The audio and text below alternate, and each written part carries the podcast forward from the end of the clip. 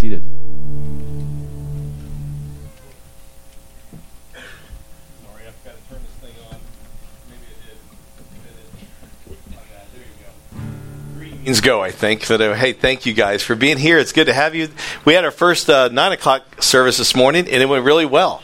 And had we not had that, we'd have been sitting on each other's laps for sure. So, uh, so I am so glad uh, uh, we had those. And again, it's the same service. So those at nine will, and the same thing is uh, will happen at ten thirty. And um, uh, so I guess the nine o'clock is kind of like a practice run though for preaching. So anyway, hopefully you'll get all the bugs out. You know, all the people come up. What do you mean by that? And you know, and, and uh, I want you to know that as we as we get into this particular book of the Bible, as we carry on our series. Um, we're going to be uh, we're going to be walking through the verses as we always do in our series, and so this is not there's not you know a lot of notes popping up. It's a lot of scripture. There's some very important aspects of scripture. Sometimes you go through a sermon, a message, and there's a lot of application takeaway. Sometimes there's a lot of information retention. You know, like Pastor Jack always says, there's a balance of art and science. You know, I mean, we're not just teaching, we're preaching. There's a great big balance there. And then but you always, always, and as as we're reminded when you see when you, when you talk to Pastor Jack about that's our lead pastor for some of you who are visiting, you know. Um, when he what he guides us through is this is the fact that the scripture stands and the scripture is what's remembered you know what, don't want you really leaving necessarily with a notebook full of oh that's a that's a cool comment, or that's a cool thought. I want you me with the idea that this isn't a very this is a very powerful verse, and this verse is made more clear now. So before we jump into that, you probably saw that, uh, and uh, and and uh, Josh mentioned the um, which by the way it's his birthday today. So just letting you know, where is he? Is he still in here? Is, no, he's teaching. He, we got a class running right now, a Sunday school class. So he's in there teaching. So it's his birthday. So guys, you know what to do. And then uh, ladies, just give a big hug. And so uh, we. Um, uh, he talked about the, the tour of Tampa a little bit. To let you know a little bit about that, in case you're wondering what on earth are we doing as a church. You know, we're having tours of Tampa.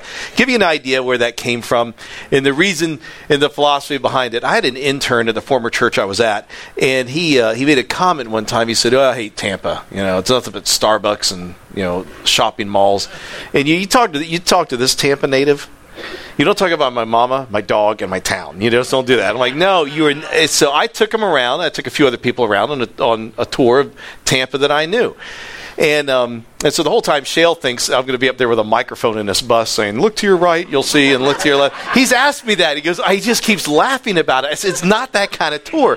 So over the years, though, I've taken almost a thousand people on these tours, and so you know, just people are like, "Hey, I want to go, I want to go." Somebody would go, and and so what happened when I was younger, when I was a kid, I hung around a lot of older folks, and I just wanted to sponge their stories out of, and get the stories out of them.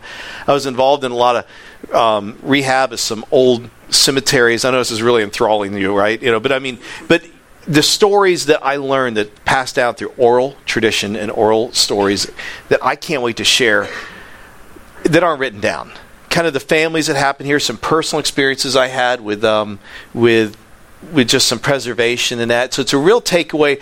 We're going to go to places that nobody really kind of goes to. We'll stop in three different areas. It's a walking thing, but if you are not great at walking, understand I'm going to be prepared for you. There'll be areas you can relax and we'll catch up with you. And, and so, you know, we'll always accommodate. And we're a church too. We brought the price down as best we can by renting a, pass, a full passenger bus and even lunch. But if, hey, we're a church. If you are like, I want to go, I want somebody to go with me, you know, we're going to make that happen. You'll never be denied something here because of a cost to it. You just need to know that. So you just there are people in here who will help, or well, don't worry about that.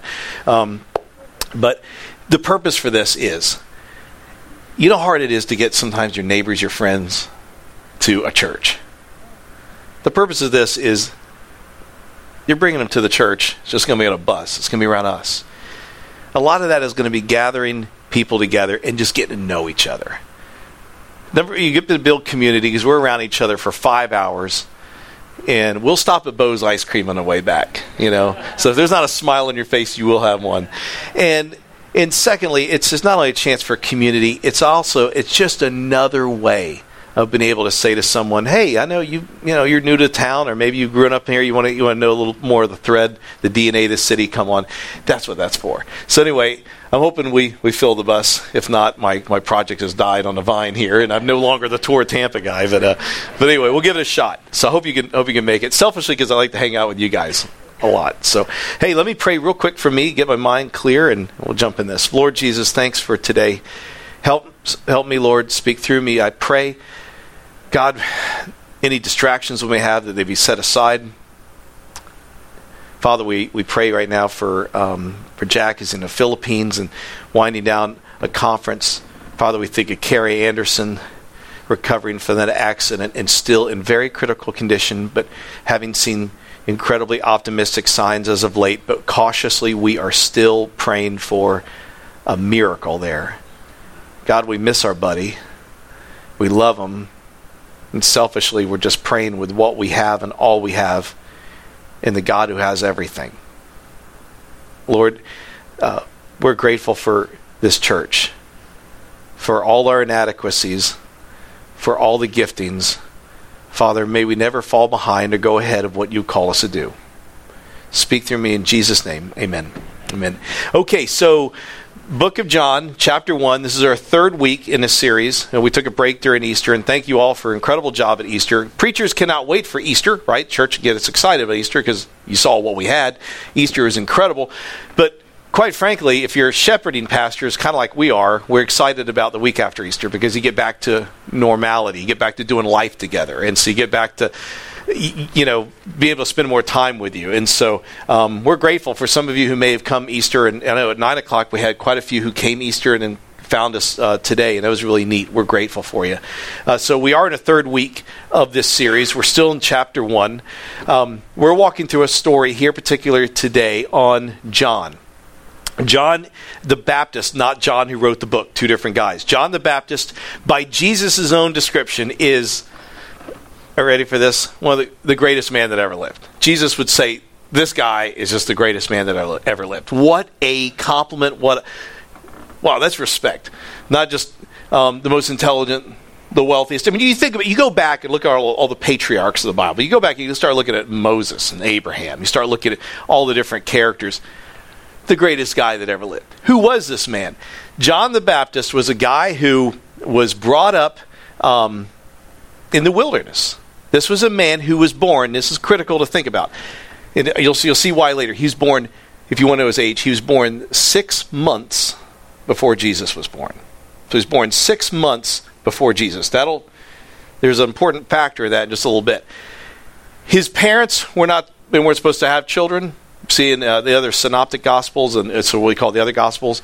Uh, Luke chapter one mentions this, and and it, it says that his mother wasn't able to have a kid, and then you know would now, by miraculous uh, abilities from God, be able to have a kid. And John the Baptist came out, and John the Baptist, raised in the Judean desert, raised on locust. We see it, says locust and honey. You kind of think, well, the locusts sound kind of gross, but the honey's not so bad. But if you are a, I mean, we did not have all the beekeeping, uh, the beehive protection uh, of collecting bees that you have now uh, this this man would have to go into a very raw area and get the comb and that kind of thing. So just kind of giving a description of the guy lived off the land. He dressed off the land too. He wore camel hair and all other kind of uh, um, animal skins.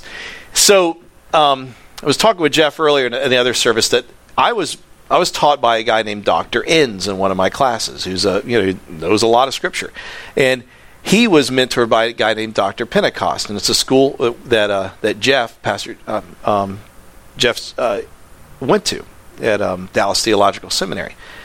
Now, we're very quick to always give you when it's commentary. Like this is not God's word, but I, it kind of makes sense. They believe he dressed this way and acted this way and lived this way not because he was some, like, you know, early version of a hippie that wanted to live off the land. He did this to disassociate himself from the established religion of the day.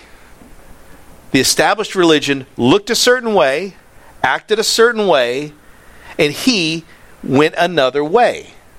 So, when he was going to introduce the Messiah, Christ, it would not look as if it was coming through this institutional religion He's basically, I mean, he's he's this point where we're picking up is drawing crowds of thousands of people.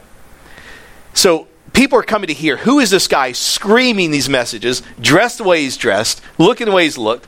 People are gathered in the religious community in Jerusalem hears what's going on, and they're about to send a party to investigate what's happening. So look with me at chapter one of verse, uh, or chapter one of John, verse nineteen. And this is the testimony of John. When the Jews sent priests and Levites from Jerusalem to ask him, Who are you? He confessed and did not deny, deny, but confessed, I am not the Christ. And they asked him, What then? Are you Elijah? He said, I am not. Are you the prophet? He answered, No. So go with, back with me in verse 19 and let's break this down and we'll walk through so we grab these verses. First of all, what's amazing is God has given all of us the ability to not only retain but understand Scripture. Right? So whenever we're walking through this, what I'm doing is just giving you a little bit extra research, a little bit extra commentary that I've dug into, but let, us be clear and very clear. The greatest commentary, the greatest insight you can get on Scripture is through the Holy Spirit. So I just want you to know that. So as we're breaking some of this down, we um, there's a reason I want to break some of these words down because for me, I'm reading this and asking questions. So, and this is the testimony of John when the Jews, what do I mean by that? When the Jews, over 70 times, John writes in here, the Jews. What does he mean by that? 70 times in the book of John is written the Jews. He's not profiling them ethnically not racially. Whenever you see the term the Jews throughout the book of John, it says, and it stands for this the enemy of who Christ is. The, the, the, enemies of those who are, are basically saying, we, we don't trust this Messiah. And so John is saying constantly through here, when he says the Jews, the Jews, he's referring to this establishment. The Jews sent priests and Levites from Jerusalem to ask him. So Jerusalem is the, the religious capital of the area the and, and so the Sanhedrin Council would have ruled. And I'm giving you a little bit of background here. The Sanhedrin Council, made up of 70 people with a high priest, made up of two groups: the Pharisees, the Sadducees. The Sadducees, the Pharisees were ones who would keep a very conservative order of things. They were very. Uh, um, D.A. Carson says they were not as traditionalist as you think they were. They were kind of innovators. They were imagine a kind of a if you can imagine a um, they were very creative in what how they tried to to to get the religious message out of the day. But the Sadducees were very political, very money minded sometimes, and they fought. The Sadducees and the Pharisees fought continuously as Jesus is walking around on this earth. Interestingly enough, they come together. Remember when we invaded Iraq in a Persian war? Shiites and Sunnis who hated each other bomb each other at their funerals, at their wedding. They would bomb each other's weddings. When we invaded and, and went into the country, what happened? Shiites and Sunnis came together.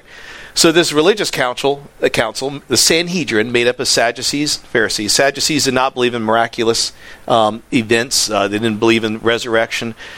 They send out this party of priests and Levites. Don't confuse these guys with the Pharisees and Sadducees. Priests and Levites, the, the priests were like, there were thousands of these guys. These guys were your friends. If you were a Jewish family, you're a carpenter, you're a fisherman, you loved your priest.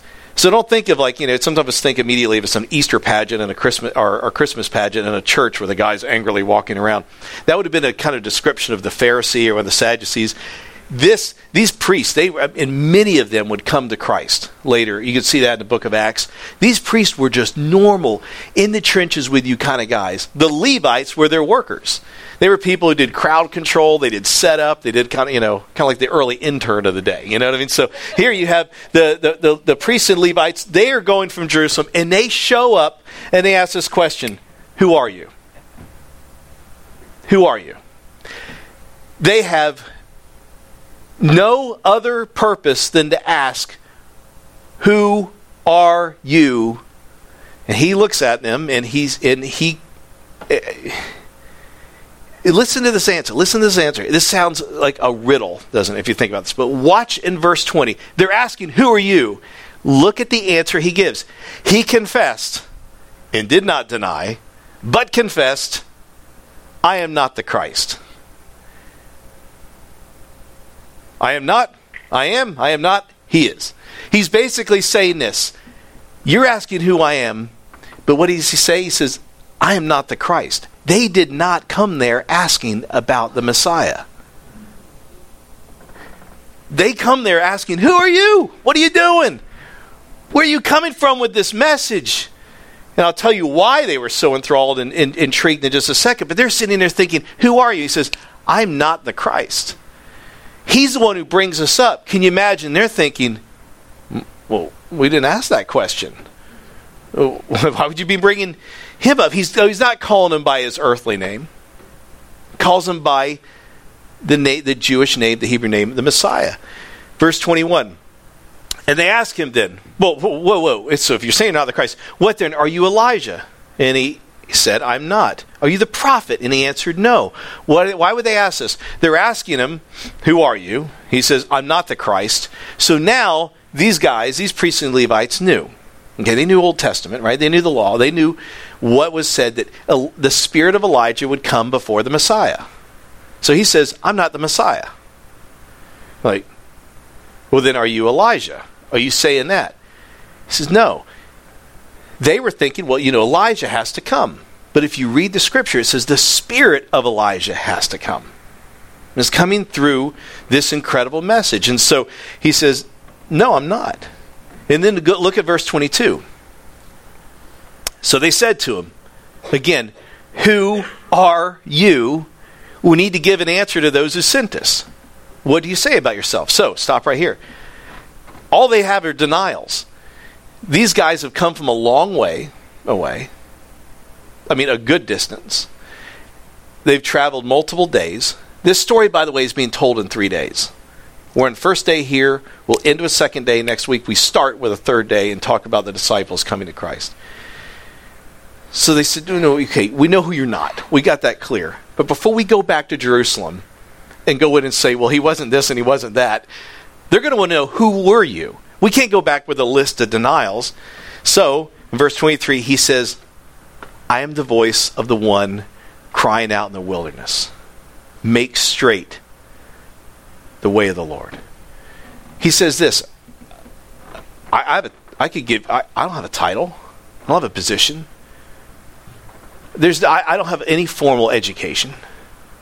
My father was a priest and a great, I mean, a, a great learned man of God. I don't give you any of my lineage. I'm telling you, I'm a voice. Can you imagine if we built a church based on this, making you a stronger voice? When you go to work, when you go to school, when you go anywhere, you are a voice. Not trying to make our name greater. So many times, if you're if you're if you're not careful, you get caught up in the economics of how to build a church. Well, this is what we're going to do. This is what we're going to plan. This is what we're going to be. And then before you know it, what are you doing? You're building up a different voice. You are building up a voice away from what God would have you intend. And all of a sudden, you start to see where He's given us an example. We don't want you to be a personality driven faith. I don't want this to be a personality driven church. We don't want this church to be known as that's where that person preaches. This is what this person does. These are the games that go. No, this is a church that represents and teaches how to be a voice. And what does that voice say? He says, I'm a voice, and I'm here to tell you one thing make straight the way of the Lord make straight. What does he mean by that? In the, in, in, the vernacular in which he's speaking, in the words he's choosing, he's basically given an illustration to say, I want you to do as the Roman road system did, which was to come in and make straight a path. Y'all remember life before interstates, some of you, when, it, when Eisenhower started building them, and you're thinking, I always heard the stories from my parents going up 41 to Georgia, and every 20 miles having a flat tire and stopping off at every alligator farm and whatever. You know, and then all of a sudden come the interstates. Well, the Roman road system and don't think God was in shock about this. I mean, you know, when he's like, this is why the gospel just permeated in, in, in, in the area was the Roman road system. He says, make straight the path of the Lord. Make this straight. And so what we're thinking is this. When you take away from this message, you look at this. What is our role? Our role is not to be the shiniest church, not to be the most creative church to go even beyond the legacy and the tradition of great churches to say that's a biblical bastion of the word and, and it's a, that, that place is a bedrock of learning. It's to go beyond it. It's to say we're a voice. To make straight a path. How many times have we, think about this, how many times have we of a church put things in your way? So many times, what we can do as a church, we can say, man, you know what? You need to, you need to get your kids out of athletics.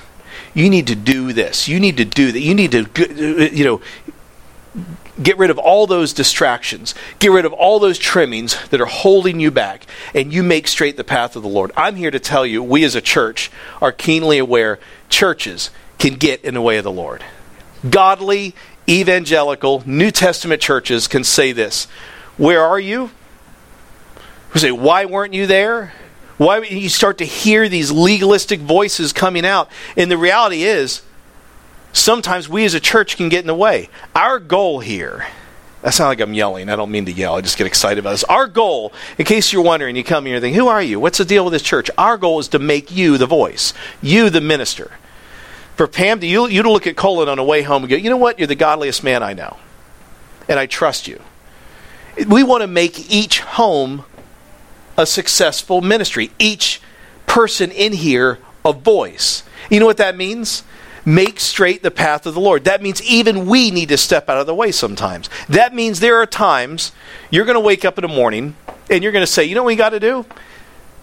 Amy, we're going kayaking today. Why? Because you know, Ray, the faith, the spiritual pulse of your family, and you know sometimes the best sermon you can get is going to be to love on your family. But so what do we do? We make the family second. We make the gospel second. We make the message second. John the Baptist is not saying, I want to deliver this message and be the one that says, I am John the Baptist. He says, I'm nothing, but I'm a voice. I'm a voice that says this make straight the path of the Lord.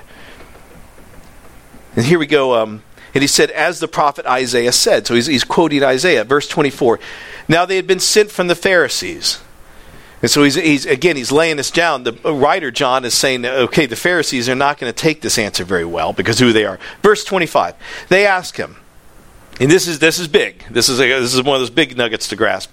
Why then are you baptizing if you're neither the Christ nor Elijah nor the prophet? Why are you baptizing? This is important to get to, to, to grasp baptism did not begin when Jesus walked on this earth. We do this, right? And we baptize people. I've had the pleasure of dunking some of you in a lake. John the Baptist is not a Presbyterian. He's not sprinkling. Man, he's dunking them and splashing them and holding them down and bringing them up. And man, is this a new thing? No. But what is new is them asking this question why are you baptizing? Why are you doing this? See, baptism existed before Jesus. Baptism was meant to be done when somebody who was a non Jew became a Jew. So if you're a Gentile, a non Jew, and you want to, become Jewish, you would be baptized. It was an outward symbol to say, you're baptized, you're washed, washed away all that, that old non Jewish way of life, and now you're a Jew.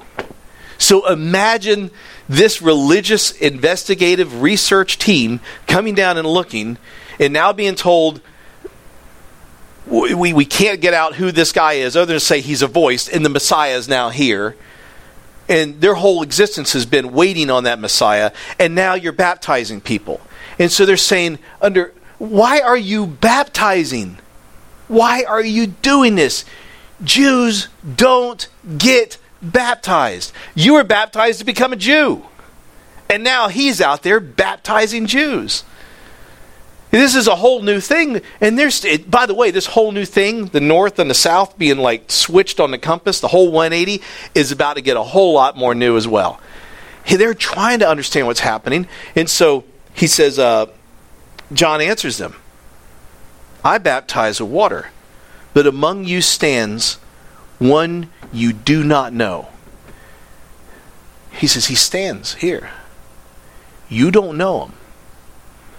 Verse 27 Even he who comes after me, the strap of whose sandal I am not worthy to untie. Again, when you talk about the Middle Eastern culture, we get tossed out of a house real quick. Walk in with your shoes on. You know, they don't like shoes in a house. A lot of people don't. Some of you lived in, in Asia and you know what that's like. You go overseas, man, get those shoes off before you walk in there. They're filthy, they're dirty. You know, um, yeah, George Bush was given a, a press conference uh, several years ago, and one of the reporters threw his shoe at him. Highly offensive moment. Not just throwing a book at him, threw a shoe to say the, you know how much he disdained who President Bush was. Uh, it's something that you would show. You would never show the back of your sandal to anybody, but to untie the sandal, to untie that, you wouldn't ask your kid to untie your sandal. That's something slaves did. And so when he says this, and he says, I'm not even like even he who comes after me, the strap of sandal, I am, I am not even worthy to untie. Verse 28.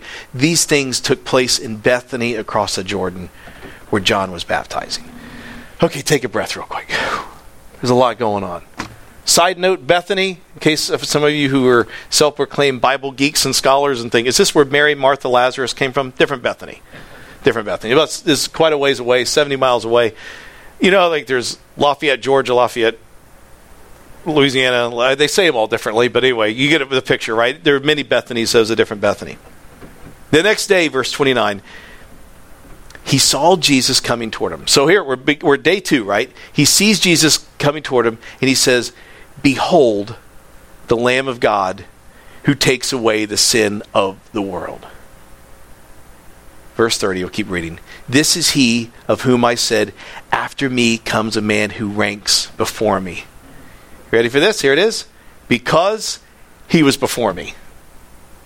Did you catch that? Because he was before me. Who was born before Jesus? John the Baptist. But yet, John the Baptist refers to Jesus as the one who was before me. He's referring here to the eternality of Jesus. The, remember, we talked a couple weeks ago? Jesus was and is Jesus. There was not a time when this world was created. Jesus already was. He's he's stating proper theology. Oh, by the way, the one who came before me, that guy right there. But the greatest aspect of this was, behold the Lamb of God who takes away the sin of the world. This is his introduction.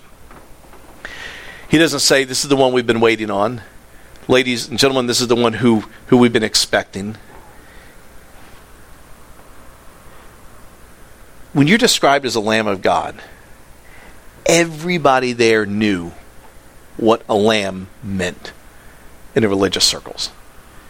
Every family at Passover would take a lamb, about a year old, and take it to the, the church, the synagogue, the temple. You'd take it there, and the priest would get that lamb and inspect it and look at it.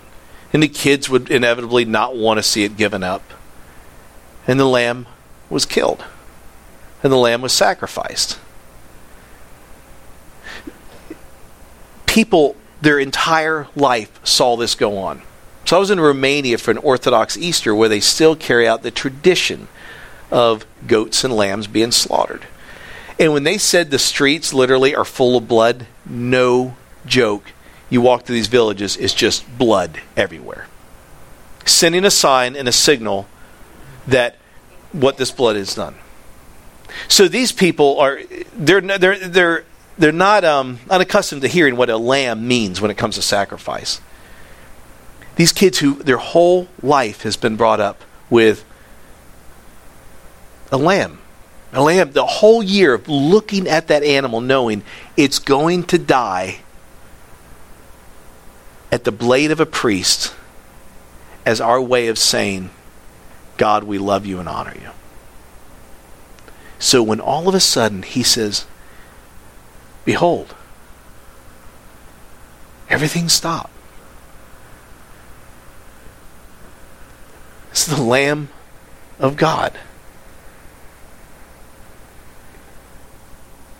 All those sacrifices, all that bloodletting, all that killing is over. Done. God has sent his perfect Son without blemish to be the sacrificial lamb. Everything's new.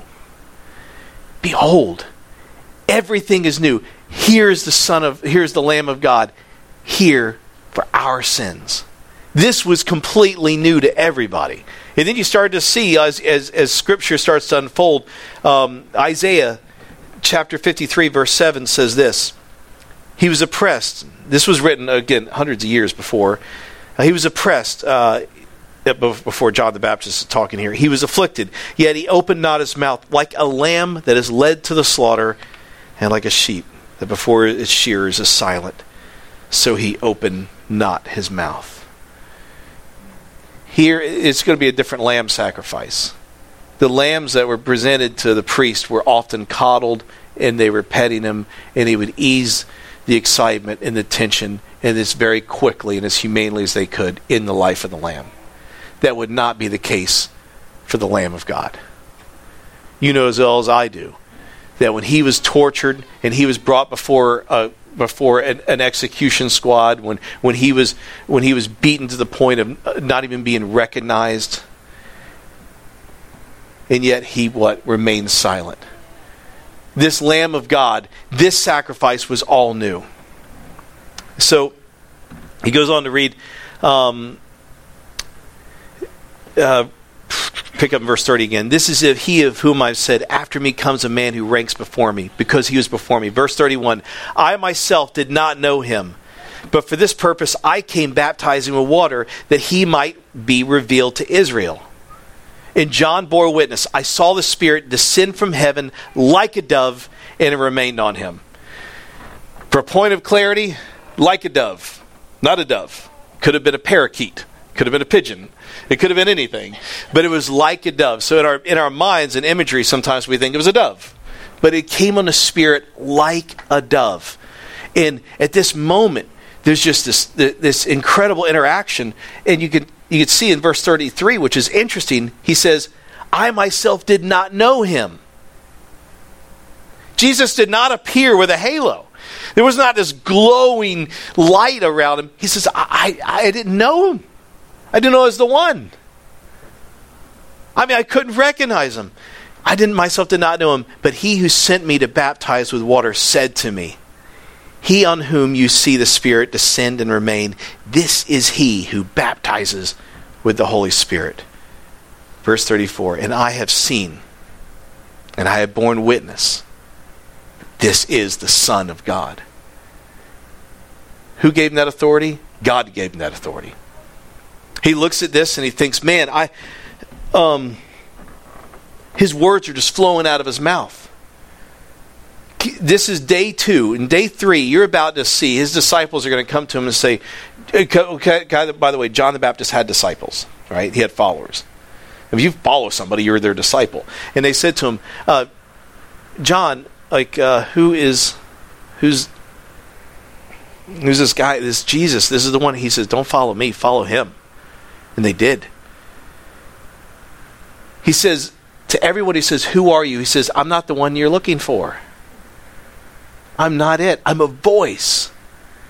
I'm a voice. And by the way, the Christ is coming. And they all expected this Messiah. They waited for him. And keep in mind, he, John the Baptist was a prophet. He was the last Old Testament prophet and the first New Testament preacher. His first message is, He's here. The second message is, there he is.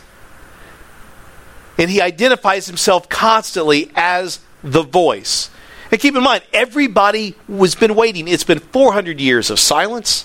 This wasn't like the old prophets of the other day when they could constantly tell you, well, I heard from God, and God said do this, and God said a plague's coming, or God's going to move on this area, and it happened. He walked into an inheritance of 400 years of nothing. Nothing. When your life expectancy is 28 years old, you know how many generations that is? Do you know how little credibility you have? Oh, but God, I'm a prophet by the. Yeah, oh, thanks a lot. We've been through about 30 generations of you guys. And he says, Behold, I give you not another messenger, no, not another wish, another desire, another command, another warning. I am giving you, behold, I give you the Messiah. Behold, I give you the Lamb of God. Behold, I give you the one who's going to take away the sins of the world. Behold, I give you the Son of God. He threw every trump card he had out there. He's describing him in every possible way. He's leaving no room for misunderstanding because this religious council knew they represented a great amount of people who were expecting a Messiah, wanted a Messiah to come, but they didn't want him described as a lamb. You better tell me my Messiah is going to come down here like a lion. He's going to break the yoke of Roman law. He's going to rekindle our people. He's going to have a sword. He's going to come in. He's going to inspire us. He's going to build us up in an army like David did. We're going to have the, we're going to have the golden reign like we had under Solomon. Give us that kind of Messiah. Give us that kind of a candidate. And how is he described? Not as a lion. Here's the lamb. He comes not to take you to a better place politically, not to take you to a better place financially. He has come here in spite of everything you wanted, to give you everything you needed, and that is the forgiveness of your sins. When we get away from that message, we get away from the only God that there is. When we get away from that message, and when churches and when we, if we're not careful, start to go a different route, we have to be remembered, we have to be reminded we are a voice. We're a voice. That means this may not be the only church for you. You know what churches are really good at doing? Having a great front door. You can walk in that front door. And they have a terrible back door where you can somehow leave. It's always you're in God's will if you come in, but you're out of God's will if you leave. That's not a voice. You know what that is? That's getting in the way of the path of the Lord. That means anything in your life, the clutter, the mental, physical, emotional clutter of your life that's preventing you from getting to the Lord, start to look at that, start to pray about that.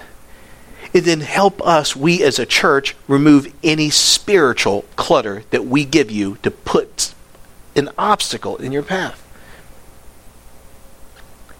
Don't want you to be the best small group leader. We want you to know the Lord more than anyone. All of us who are pastors, and we got a little something we can stick on our wall, but it doesn't it doesn't make us any godlier than you. We just get the privilege of being up here and, and opening this book. We might as well be a homeless ministry, and all of us just get up here telling you where we found some food around the corner. You know, we we need to be a voice. All of us collectively, but we're collectively stronger if you are made individually stronger. Then we equip you if it means we as a church don't look as grand, but your home looks greater, then that's it. Always, I, I, I think about how many times in my life I screwed up and I messed up. I don't feel we opened up a college ministry years ago. And man, did that thing look incredible when we opened. We didn't know what we were doing. We had a garage band. You know, I got up there and said, God loves you and yabba dabba doo, you know. And people came. People came, they, they, they flocked in there. We had to rent out a, a, hotel room on campus Embassy Suites. And I mean, there were days, five, six, seven hundred college students. We started at nine o'clock at night, which means I didn't start preaching until almost 10. I can't even fathom that day, you know? And I'm sitting there thinking, you know what? I'll walk out of there. I mean, confession, I'm just confessing. I'm graduated from this, so don't hold me down on the ground. I was like moonwalking out of there like Michael Jackson because, man, we had five or six, seven hundred people there. And then you go to Ybor on a Friday night, there's a quarter of a million down there, paying $15 a head to get in a bar that they can't even see or hear their friends. And I'm sitting here thinking, I got the greatest message. The guy, the, the God who breaks cancer, the guy, the God that gives hope, the God that, that, that, that says death is over for the believer. And I'm sitting there, relatively speaking, excited about our mission. And as you get older, you realize the greatest successes that we could ever have is one by one by one. Bob and Martha, you doing premarital counseling will get more victories sometimes than ever a message could be delivered in a church. Why? Because you're taking the time one by one to share the victory, to make the home a voice, to make straight the path of the Lord. That's where victory is found. That's the measure of success we want here. And that's the measure of success we want from you. So our goal is this that your home to be the best home. Your home to be the one where the hero is not the guy that the, pastor is preaching that you tweet or you quote, but your friend or your family that has impacted you. Is the hero. May we be a church that makes straight the path of the Lord, and may we not get in the way. May we not stop, may we stop anticipating the Messiah to be different than the one he is. And I close with this to tell you that if you think the crowd is any different in the year 26 or 27 in which this was written than it is now, it's not. There are two crowds there there are the faithless and there are the faithful. There were people expecting a Messiah to look a certain way, and to this day, people expect the Messiah to be a certain way. And that's why we rent a bus and we gather people together and we stop off and eat ice cream and that. It's because you know what? We want people to see the Messiah we worship and how, who we are and how we act. And the fact is, when they walk on, they think, "Oh, this wasn't a legalistic freak show I thought was going to happen.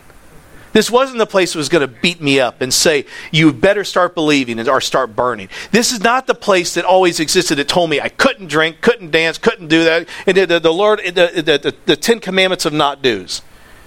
It's the commandment of, it, it's, it's the beauty of Christ and understanding through truth and grace we worship a Savior, a Messiah that is still beyond our imagination a Messiah that goes against all the parades and all the gatherings and all. Uh, how many people are gathered together to say this Messiah is to be called a lamb?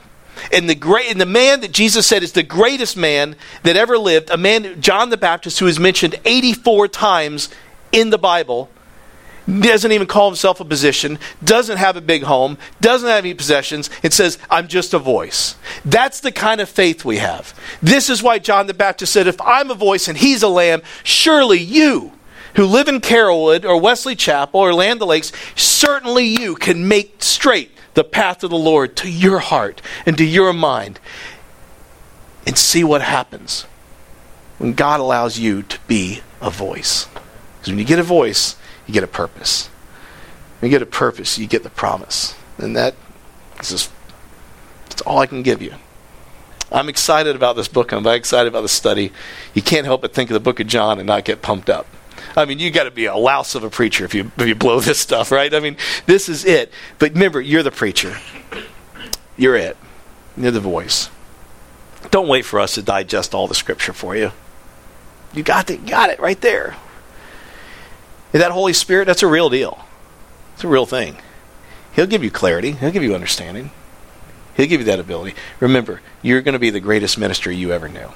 Let's pray. Father, thank you for today. Thank you, Jesus, that you have given us the opportunity to come to you to collectively as a group. But Father, we also thank you for the opportunity we have to go home with you individually. Father, thank you for this place that we get to rally around each other in this assembly of believers and encourage each other. Thanks for each person's role. Father, thank you for church and wants to dig in deeper. And Lord, we, we, we thank you for what's going to happen starting this Thursday with the bridge, with apologetics, and getting that moving. But Lord, we just mostly thank you for you. Lord, of all the titles you could have given yourself, of all the descriptions that could have been given over, that you identified yourself with a pure, innocent, small lamb sacrificed. You had the right, the honor, and the privilege of coming here in any way you wanted and showing us what needed to be done. You didn't choose that path. You yourself made straight the path to us. It's not much to ask to straighten our path to you. We pray these things in Jesus' name. Amen.